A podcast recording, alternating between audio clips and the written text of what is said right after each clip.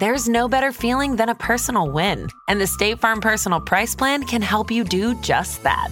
Talk to a State Farm agent today to learn how you can bundle and save with the Personal Price Plan. Like a good neighbor, State Farm is there. Prices are based on rating plans that vary by state. Coverage options are selected by the customer. Availability, amount of discounts and savings, and eligibility vary by state. Hear that? It's the sound of someone whacking the ground with a rake. Specifically, they're beating around the bush, which we've done enough of in this ad too, so let's get right to it. The new Moneymaker scratch off from the Ohio Lottery doesn't beat around the bush. Money Maker. Play the game and you could win money up to $2 million. With more than 88 million in prizes ranging from 50 to $500, Moneymaker cuts right to the cash. Lottery players are subject to Ohio laws and commission regulations. Play responsibly. A new true crime podcast from the team behind Up and Vanished. In 2016, adventurer Justin Alexander was invited on a trek by an Indian holy man. They headed to a spiritual ground in the Himalayan mountains, a place beyond civilization. The holy man returned and said nothing, but Justin was never seen again. What happened to him? Dive into our investigation in Status Untraced. Available now. Listen for free on Spotify. 30 BCE, Alexandria, Egypt. Cleopatra, Queen of Egypt, and her lover Mark Antony had been defeated by the Roman general Octavian in the Battle of Actium, ending a civil war for control of the Roman Empire. Faced with the prospect of being paraded through Rome as a political prisoner, Cleopatra decided to write her own destiny. She clutched a venomous asp snake to her breast and let its venom poison her blood. She died slowly, painfully, but a far better end. According to the Roman historian Cassius Dio, Octavian allowed for Cleopatra and Mark Antony to be buried together, but where? He didn't say. The location of Cleopatra's tomb has mystified historians and archaeologists ever since. What treasures might this tomb hold? What could it tell us about the life and death of perhaps the most famous queen in all of history? And why is it so hard to find?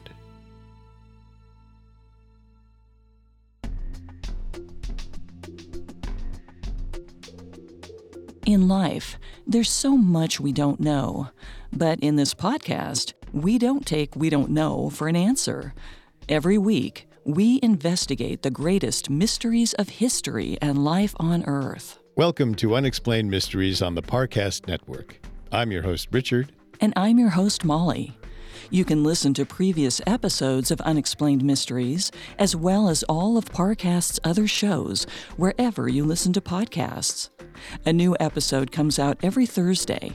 You can also find us on Facebook and Instagram at Parcast, on Twitter at Parcast Network, and at parcast.com. Some of you have been asking us how you can help support the show. Well, if you enjoy the podcast, the best way to support us is to leave a five star review wherever you're listening. Welcome to this week's episode on Cleopatra's Lost Tomb.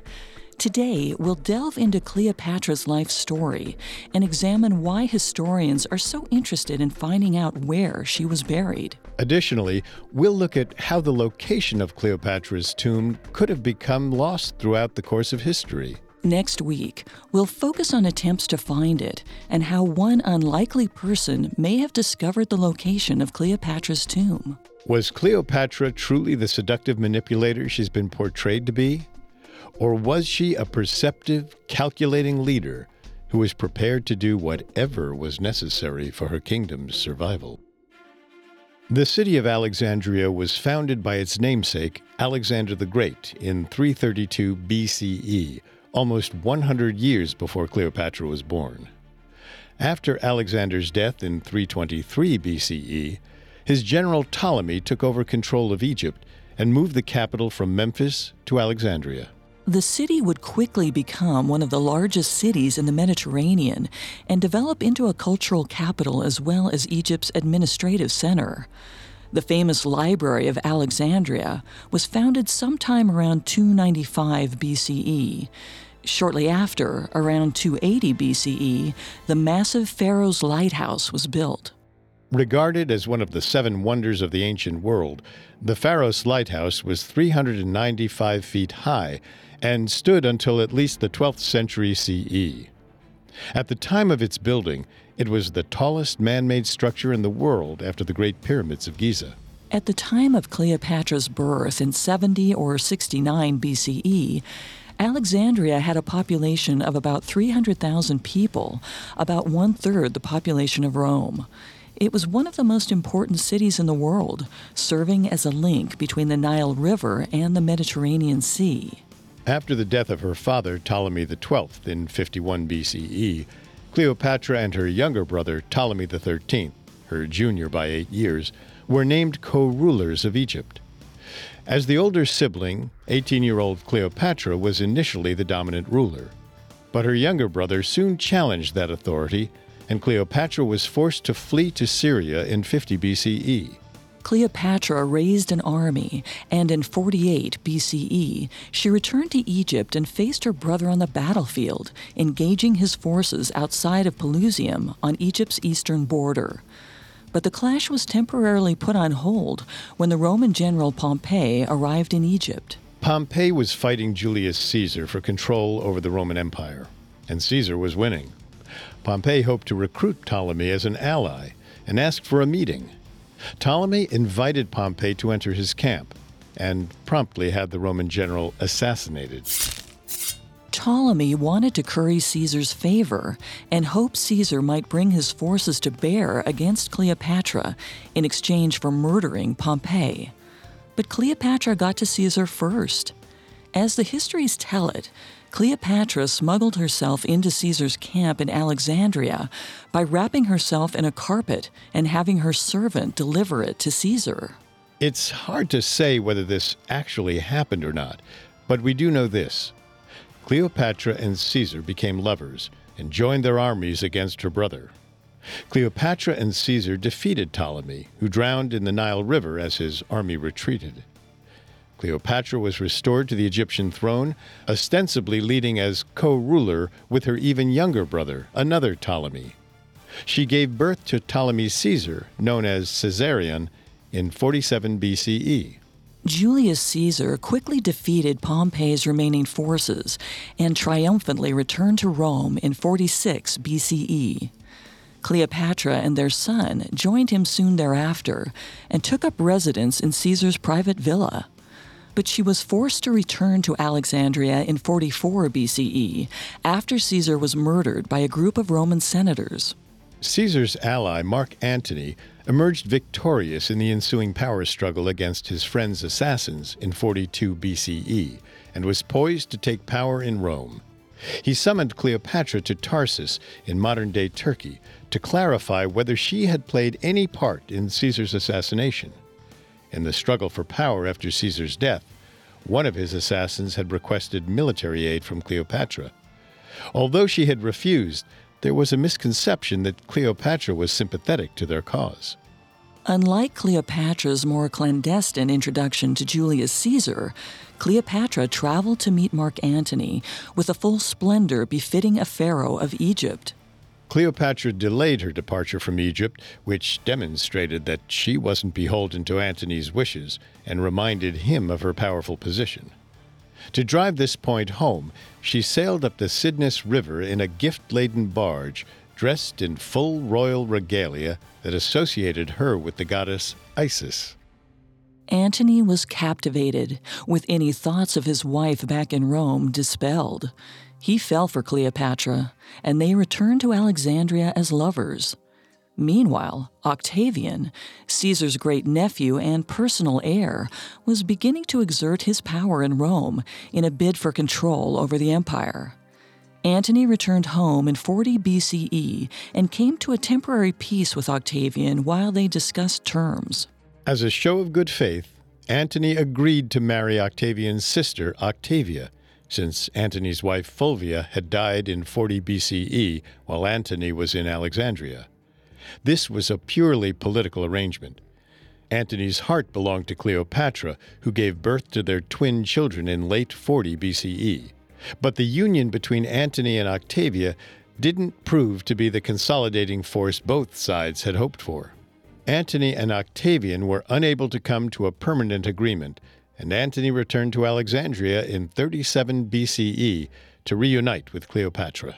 Cleopatra promised to financially support Antony's military campaigns in the Parthian Empire, located in modern day Iran and Iraq.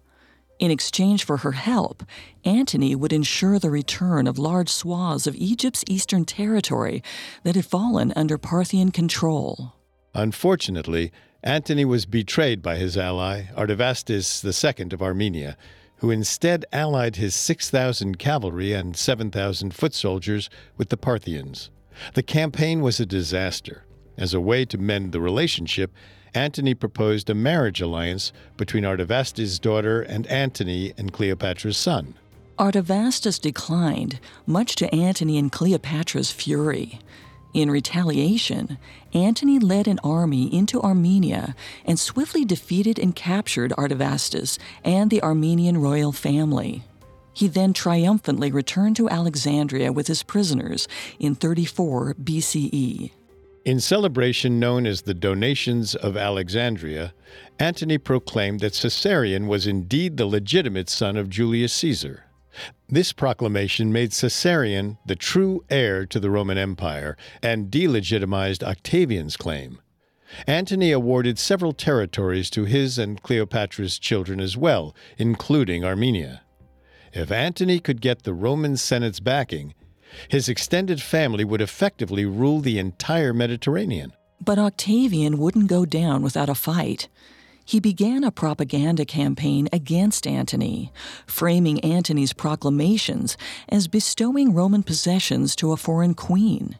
He said Antony intended to be buried beside Cleopatra in Alexandria and even planned to move the empire's capital there from Rome. The Roman Senate sided with Octavian and declared war against Antony and Cleopatra in 31 BCE. The two sides clashed in the Battle of Actium on September 2, 31 BCE. Cleopatra and Mark Antony were soundly defeated. Cleopatra fled back to Alexandria, while Antony made one last stand outside of Alexandria in a desperate attempt to prevent Octavian's forces from reaching the Egyptian capital. Much to his despair, Antony's forces abandoned him and went over to Octavian's side. To make matters worse, Antony thought Cleopatra had abandoned him and switched sides instead of merely fleeing home. He retreated to Alexandria in a rage. Fearing Antony's anger, Cleopatra barricaded herself in her tomb and sent messengers to tell Antony she was dead. Upon hearing this news, Antony fell into a despair. He fell on his sword, which meant he stabbed himself in what was, at the time, considered a noble form of suicide. As Antony lay dying, Cleopatra had him brought to her tomb, and he told her to seek Octavian's mercy. Octavian assured Cleopatra that she would be treated well as a prisoner, but Cleopatra was certain that he would parade her around Rome and keep her imprisoned for the rest of her life. Determined to go out on her own terms, Cleopatra reportedly killed herself by a snakebite in August of 30 BCE. Although Cleopatra and Antony had been Octavian's bitter enemies, they had earned his respect. He allowed for them to be entombed together in full regal splendor. The Greek historian Plutarch would later write that Cleopatra's mausoleum was located in a temple of Isis but he didn't name the exact location. That's probably because Plutarch had no idea where it was. He wasn't born until 75 years after Cleopatra died, and didn't write his history on her and Mark Antony for another 25 or so years after that. In fact, although Cleopatra lived in one of the most literary cities of her time, there are very few contemporary accounts of her life. Many of the accounts that do exist tend to be contradictory in relaying the exact details of Cleopatra's death. While the story of Cleopatra committing suicide via asp bite has essentially become part of the historical record, some historians believe she killed herself with a poisonous ointment or a vial of poison. Others believe Octavian had her murdered and spread the story of her suicide. There's also the question of how Mark Antony was buried. He may have been cremated or mummified. Finding their tomb could help historians figure out what really happened and how much the accounts of Plutarch and other writers, such as the Roman historian Cassius Dio, can be trusted. Accounts of Cleopatra's life are certainly more focused on narratives than facts. They tend to be heavily skewed by Roman propaganda, which painted Cleopatra as a scheming foreign harlot trying to destabilize the Roman Empire. The Roman poet Horace, writing shortly after her death, described Cleopatra as, quote, a crazy queen plotting to demolish the capital and topple the empire, end quote. After his victory over Antony and Cleopatra, Octavian was eager to cement his authority over Rome. By encouraging writers to make her out to be a villainous foreigner, he was able to frame his war against Antony and Cleopatra as one against outsiders rather than against fellow Romans. The saying goes that history is written by the victors, and this proved to be all too true in Cleopatra's case. Octavian knew it was impossible to completely eliminate Cleopatra from the historical records, but he could control how she was portrayed. It makes sense then why Plutarch's account of Cleopatra's life and death would go out of its way to mention that Octavian generously allowed for Cleopatra and Mark Antony to be buried together, but neglected to say where. Keeping its location secret certainly played to his advantage. Publicizing where she was buried would allow for a permanent reminder of her legacy and make it easier for Alexandria and Egypt's citizens to cast her as a martyr in the fight against the Roman Empire. The portrayal of Cleopatra as a scheming seductress has largely persisted to this day. Plutarch's account of her life was translated from Greek into French in 1559 and served as the basis of William Shakespeare's 1606 play, Antony and Cleopatra. Although the play made her seem less villainous than ancient Roman accounts do, it focused on her romantic life rather than her political accomplishments. The most famous modern example of Cleopatra in popular culture is the 1963 film starring Elizabeth Taylor, which focused heavily on her romances with Caesar and Antony. But fortunately, this portrayal of Cleopatra as a tragic romantic figure has begun to shift in recent years. In February 2007, a coin from 32 BCE that bore Cleopatra's likeness was discovered at a bank in Newcastle, England. Depicted in profile, Cleopatra has a large nose, narrow lips, and a sharp chin.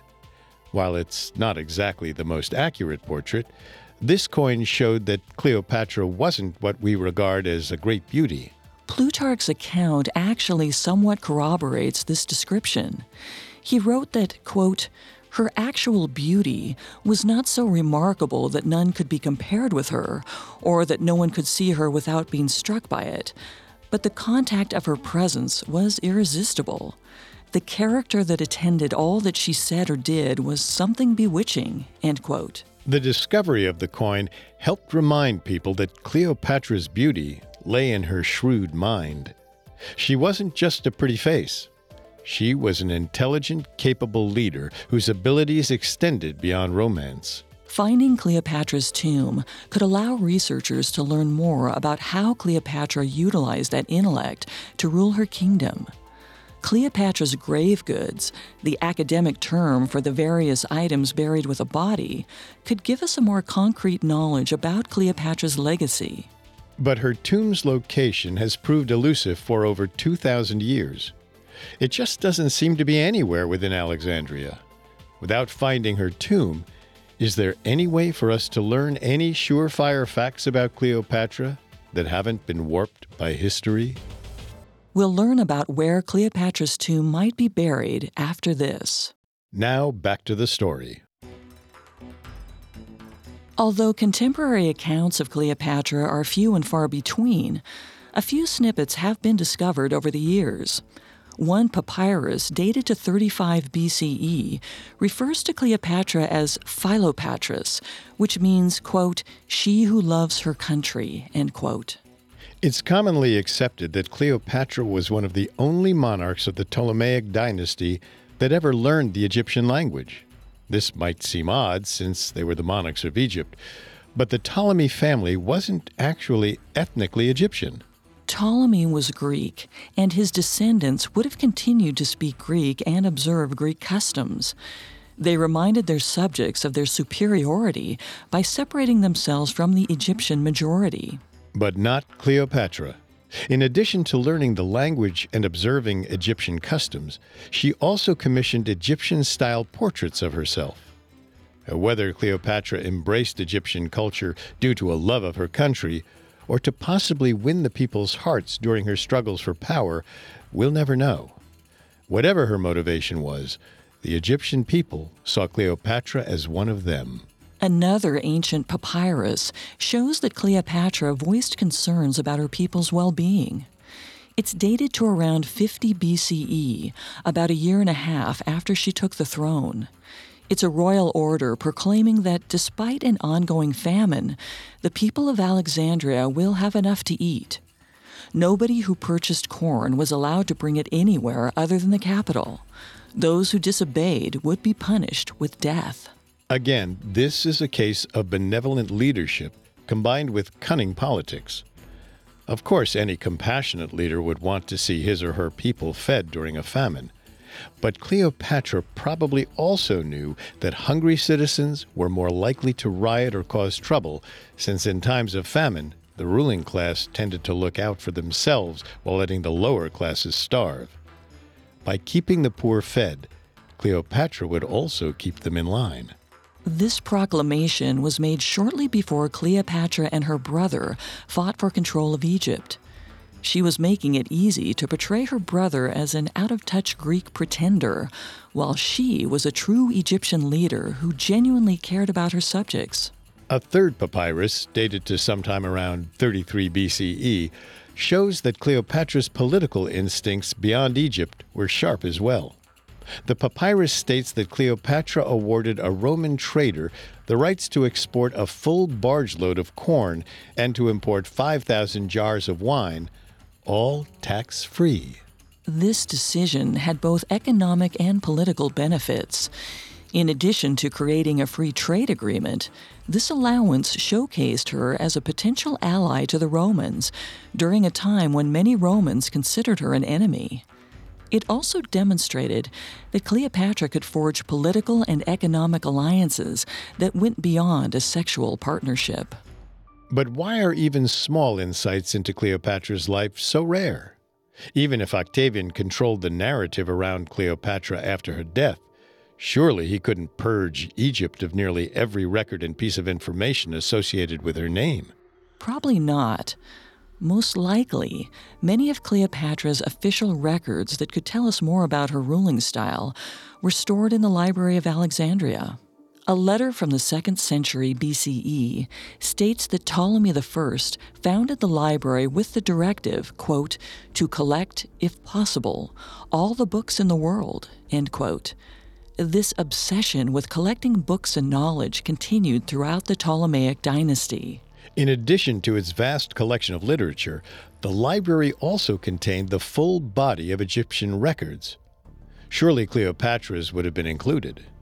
Unfortunately, most historians think Julius Caesar inadvertently destroyed the library and its vast collection of knowledge.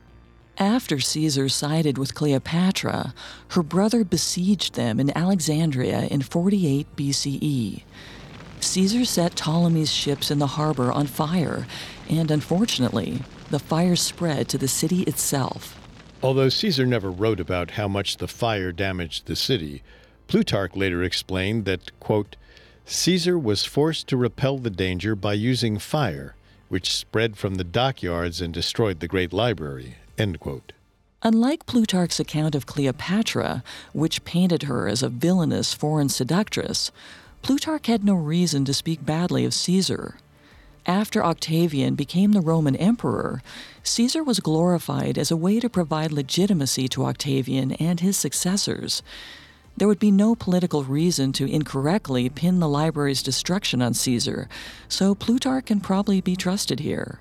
On the other hand, at the time of the library's destruction, Caesar had quite a few enemies in Rome, including the senators who would murder him a few years later. If Caesar were solely to blame, they probably would have pounced on the opportunity to let the world know that Caesar was responsible for destroying the library. Regardless of who was responsible for the library's destruction, we do know that by the time the Greek geographer Strabo came to Alexandria in 25 BCE, the library was gone, along with hundreds of years' worth of knowledge and historical records. However, it is possible that records about Cleopatra may have been stored at a sister library in the Holy Serapeum. We're not sure exactly when this offshoot was built, but it's first mentioned in a text from 197 CE. Even if the library was built a long time after Cleopatra's death, there's a chance it contained records from her reign. Early Christian author Tertullian, who was the first to mention this second library, wrote that it contained the libraries of Ptolemy. Cleopatra was the last monarch of her dynasty, so there's no chance Tertullian would be referring to any Ptolemaic leaders that came after her. But around 200 years after Tertullian wrote about the Second Library of Alexandria, disaster struck the city. On July 21, 365 CE, a massive earthquake off the Greek coast created a tsunami that struck Alexandria. It's estimated that within Alexandria's walls, around 5,000 people were killed and over 50,000 homes were destroyed. The damage to surrounding areas was even worse. Many smaller settlements were wiped off the map entirely. Over 45,000 people outside the city limits lost their lives. Making matters worse, the sudden flood of salt water made nearby farmland unusable for several years. While the library probably survived the tsunami, the disaster put the city's pagan administrators in a position of weakness since their various sects were unable to protect Alexandria. Previously persecuted Christian leaders were able to take advantage of this mistrust and rose to prominence. In 381 CE, the Roman Emperor Theodosius I declared that Christianity was to be the Roman Empire's one true religion. Ten years later, he would sanction the demolition of Alexandria's pagan temples. Theophilus, the bishop of Alexandria, led an attack on the Serapeum, which contained the temple complex that housed the library. Emperor Theophilus then ordered for a church to be constructed on top of the rubble. Many records from Cleopatra's reign were destroyed, and it's possible that her tomb was also demolished during this period. Although Plutarch's account of Cleopatra's life can't be fully trusted, he did mention her tomb was located in a temple of Isis. If Theophilus really did destroy all the temples in Alexandria, it's possible Cleopatra's tomb was collateral damage. At that point, there was little interest in preserving Cleopatra's legacy. Although Alexandria maintained its intellectual and literary status, scholars became more focused on intellectual matters relating to the still developing religion of Christianity. However, the city was plagued by warring Christian factions who couldn't agree on what direction the religion should go, and Alexandria fell under Arabic control in 642 CE. The Arabic occupation of Alexandria saw a resurgence of interest in Cleopatra. Arabic writers portrayed Cleopatra as a philosopher, scientist, and astute political leader. The 9th century Arab historian, geographer, and poet Al Masudi mentioned that Cleopatra wrote several books on medicine and other scientific fields. Very few Arabic sources portray Cleopatra as a nefarious seductress. Instead, she's portrayed as a powerful leader who protected Egypt. We don't know if Al Masudi saw the primary sources that Cleopatra wrote herself or was going off of secondary sources, but it makes sense that the Arabs would have a higher opinion of Cleopatra than the Romans did. Just as Cleopatra had portrayed herself as more authentically Egyptian than her brother, by embracing Cleopatra's legacy, Alexandria's new Arab leaders would have endeared themselves to their new Egyptian subjects. But although the Arabs were eager to follow in Cleopatra's footsteps, they still wanted to put their own stamp on Alexandria. The surviving ancient temples and more recently built Christian churches were converted into mosques, and Alexandria's new leaders focused more on reestablishing the city as a vital trading hub than on restoring its history. The Arabs' ambivalent stance on Alexandria's past was reflected in their treatment of the legendary Pharos lighthouse. Although we know it was still standing in 1166 when the Arab traveler al Balawi visited Alexandria, it was in a state of decay. While Alexandria's Arab leaders didn't go out of their way to destroy the Pharos, they didn't do anything to maintain it either. By 1477, the Pharos had crumbled and the Sultan built a fort from its ruins. The Ottoman Empire took control of Alexandria in 1517, but by then the city had lost much of its significance as a trading hub due to the discovery of a sea route to India in 1498. Previously, the most efficient route to India was through Egypt, with Alexandria serving as a vital hub on the journey. Once the faster route was discovered, traders no longer had a reason to stop in Alexandria's harbor. By the time Napoleon invaded Egypt in 1798, Alexandria was little more than a small port. Its once proud history now forgotten. But the modern era approached, and Egypt wasn't immune to the march of industrial progress.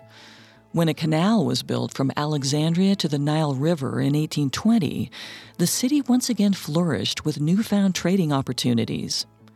Alexandria's newfound significance caught the eye of the British Empire.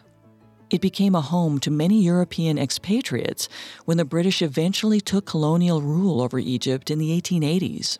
Alexandria took in a European community of about 100,000 people, many of whom built lavish mansions along the coast.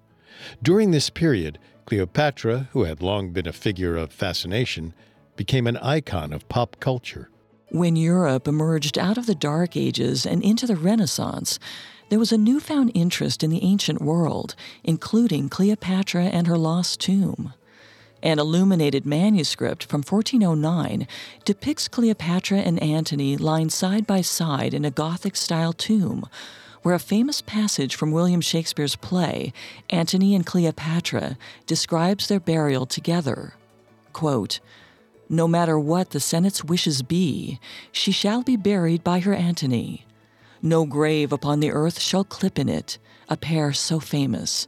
Thus I covenant to honor these in death, in life my foes, who by their own hands scaped a world of woes. The first depiction of Cleopatra in film revolved around her lost tomb.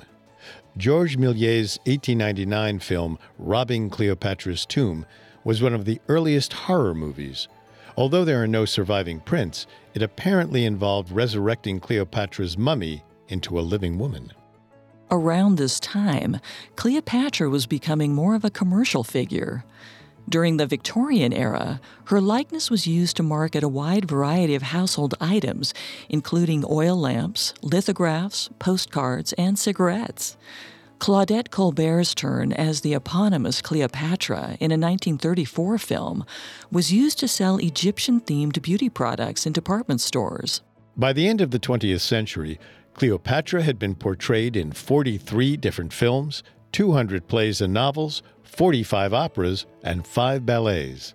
As her romantic life became more and more distorted in pop culture, it seemed that her true legacy as an influential Egyptian pharaoh would be lost. But as technology developed, it finally became possible to properly excavate the ruins of ancient Alexandria, most of which remained underwater. After World War II, Egypt regained its sovereignty from Britain, and President Abdel Nasser began an industrialization program that continues to impact Egypt and Alexandria today. The expansion of food processing and textile industries after the war, the discovery of natural gas reserves in the 1970s, and the opening of a free trade zone brought unprecedented prosperity to Alexandria. In the 1990s, a civic improvement program was launched in the city, leading to wide scale demolitions in order to build more modern buildings. Ironically, it was this program that led to the discovery of Alexandria's ancient ruins. Among them was Cleopatra's palace. We'll learn how this impacted Cleopatra's legacy in a moment. Now, back to the story. In the 1960s, the Egyptian Navy discovered a massive statue while conducting exercises in the waters of Alexandria's harbor near Qaitbay, the 15th century fort that was built over the ruins of the Pharos lighthouse. The 40 foot statue depicted a queen in the form of the goddess Isis. Although Cleopatra identified herself with Isis, the statue was identified as either Queen Arsinoe, the wife of Ptolemy II, who was deified after her death, or perhaps Berenice I, wife of Ptolemy I. The Egyptian government realized the area held historical and archaeological significance, but there wasn't any technology sophisticated enough to properly conduct underwater excavations. The field of underwater archaeology rapidly progressed, and in 1994, archaeologist Jean Yves Empereur was invited to map the nearby waters before concrete was poured in to create a breakwater. Along with a documentary team, Empereur began exploring the bay in spring of 1994. He was one of the first archaeologists allowed to study the area, which the military had marked as off limits. What he saw took his breath away. As Empereur and his cinematographer, Asma El Bakri, swam around the bay, Empereur identified hundreds of building stones.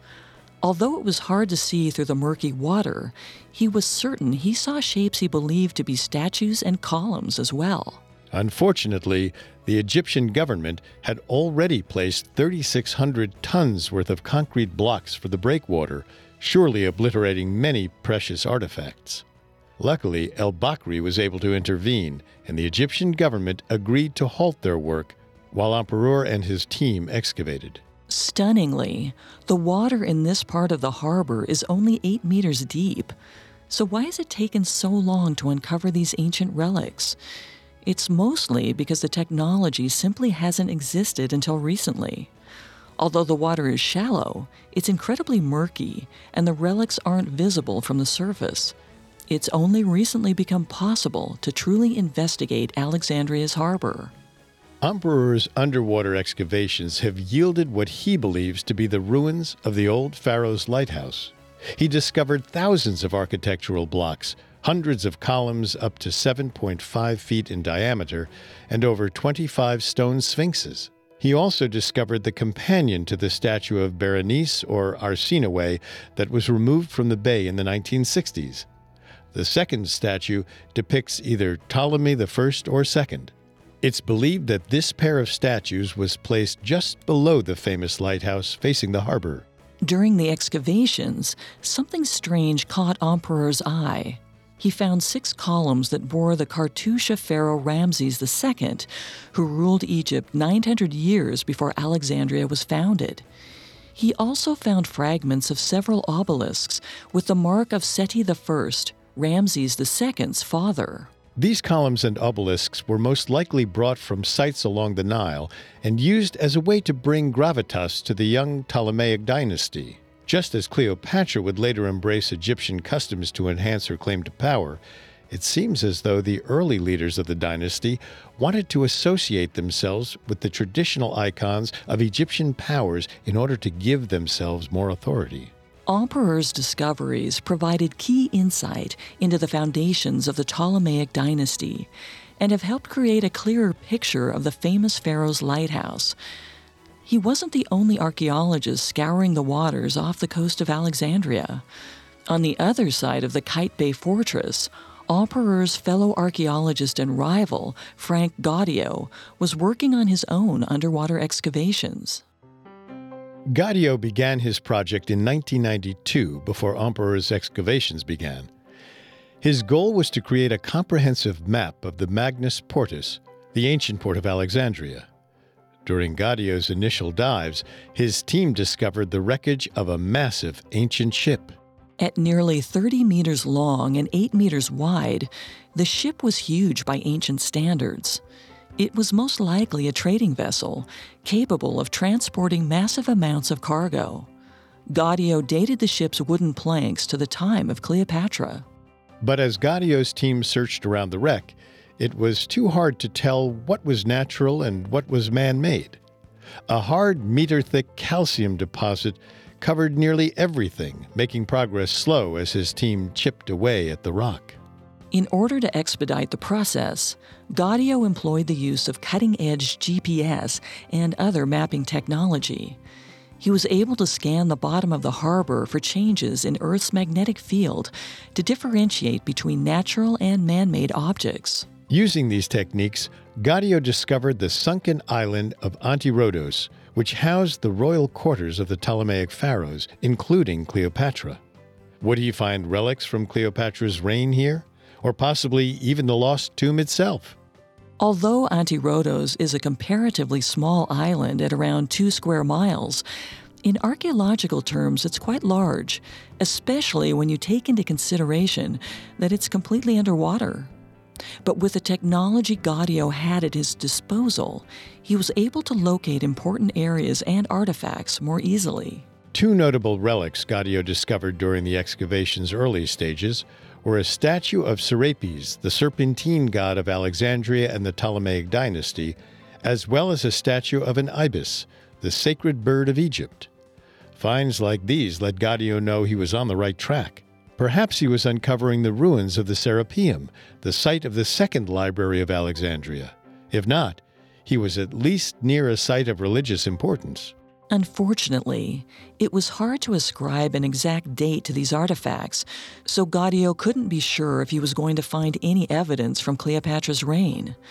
But soon, Goddio's team discovered several stone blocks bearing inscriptions. If they could be deciphered, he might be able to date them based on what they said. Using strips of flexible silicon, Goddio was able to make copies of the inscriptions without bringing the blocks out of the water and risking their destruction. While none of them made any reference to Cleopatra, they were able to provide Goddio a clearer picture of the challenge he was facing. One of the inscriptions referred to Ramses II, the same pharaoh whose columns Jean-Yves Empereur discovered in his excavations across the bay. Another inscription was in honor of a Roman emperor who reigned 200 years after Cleopatra's death. This meant that Antirrhodos probably served as a center of power in Alexandria, even after Cleopatra died and the Ptolemaic dynasty ended, and that it was most likely occupied until the tidal wave destroyed it in 365. But did any relics from Cleopatra's era survive? Not far from the inscribed columns, Goddio's divers discovered the remains of an ancient wooden jetty.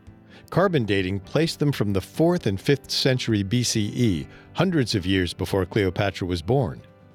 If this wooden jetty could survive for so long, Goddio hoped relics from Cleopatra's time would as well. But where would those relics be?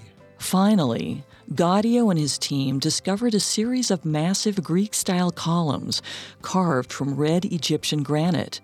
The decorative stones atop the columns were decorated with Egyptian symbols. Hmm. A combination of Greek and Egyptian? Sounds like something that would be in Cleopatra's wheelhouse.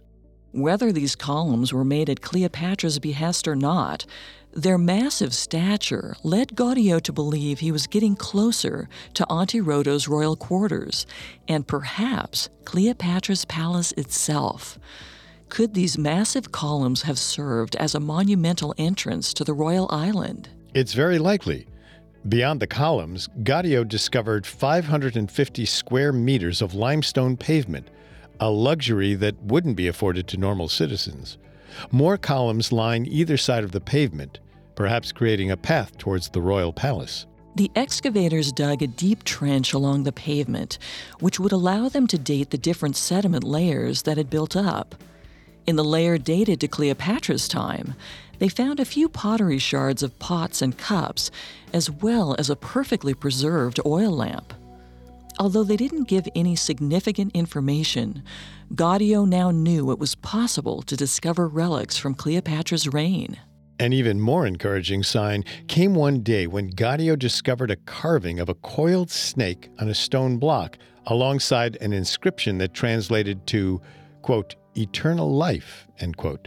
Seems like the kind of thing that would signal a tomb. It was certainly an encouraging sign. At the end of the limestone pavement, Goddio discovered the foundations for a structure 62 meters long. The wooden foundations were dated to around 200 years before Cleopatra was born, confirming that Cleopatra probably inherited the palace rather than having it built herself.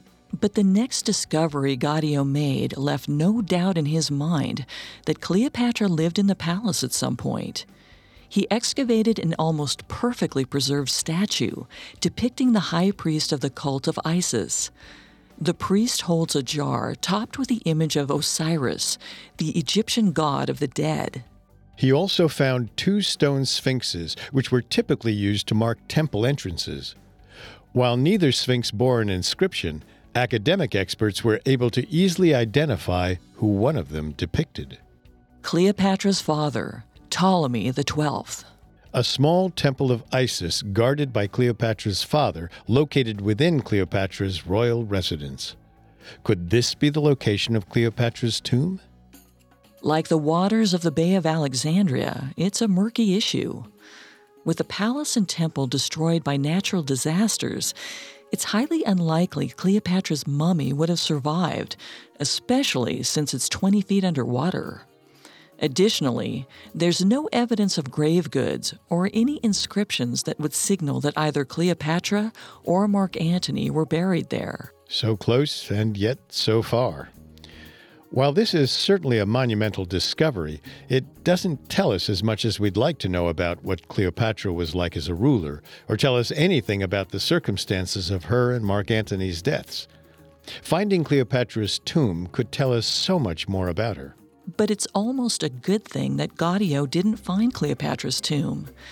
If she'd been buried in that temple, she would have been so decomposed, there would have been so few artifacts left that we'd learn almost nothing. We'd never know if she was buried with Mark Antony. We'd never be able to try and decipher whether she really died from an asp bite, or if Octavian possibly murdered her, as some historians believe.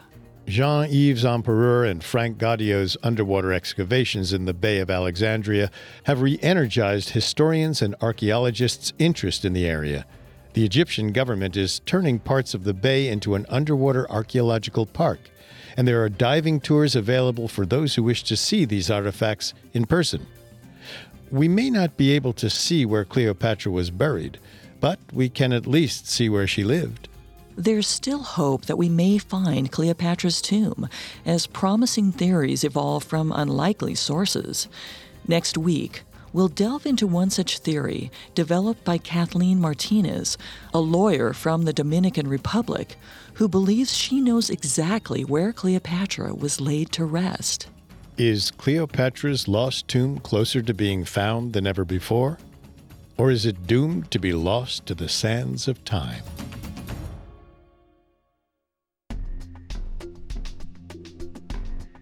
Thanks for listening to another episode of Unexplained Mysteries.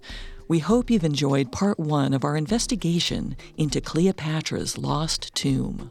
If you're looking for more unexplained mysteries, you can find us as well as all of Parcast's other podcasts on Apple Podcasts, Stitcher, Google Play, Castbox, Spotify, or your favorite podcast directory. You can also find us on Facebook and Instagram as at Parcast and Twitter at Parcast Network.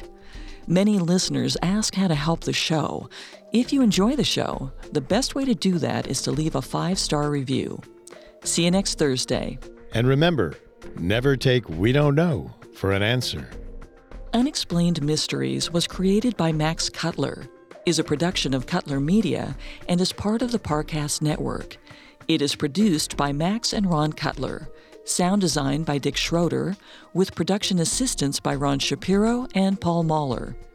Additional production assistance by Maggie Admire and Carly Madden. Unexplained Mysteries is written by Alex Benedon and stars Molly Brandenburg and Richard Rossner.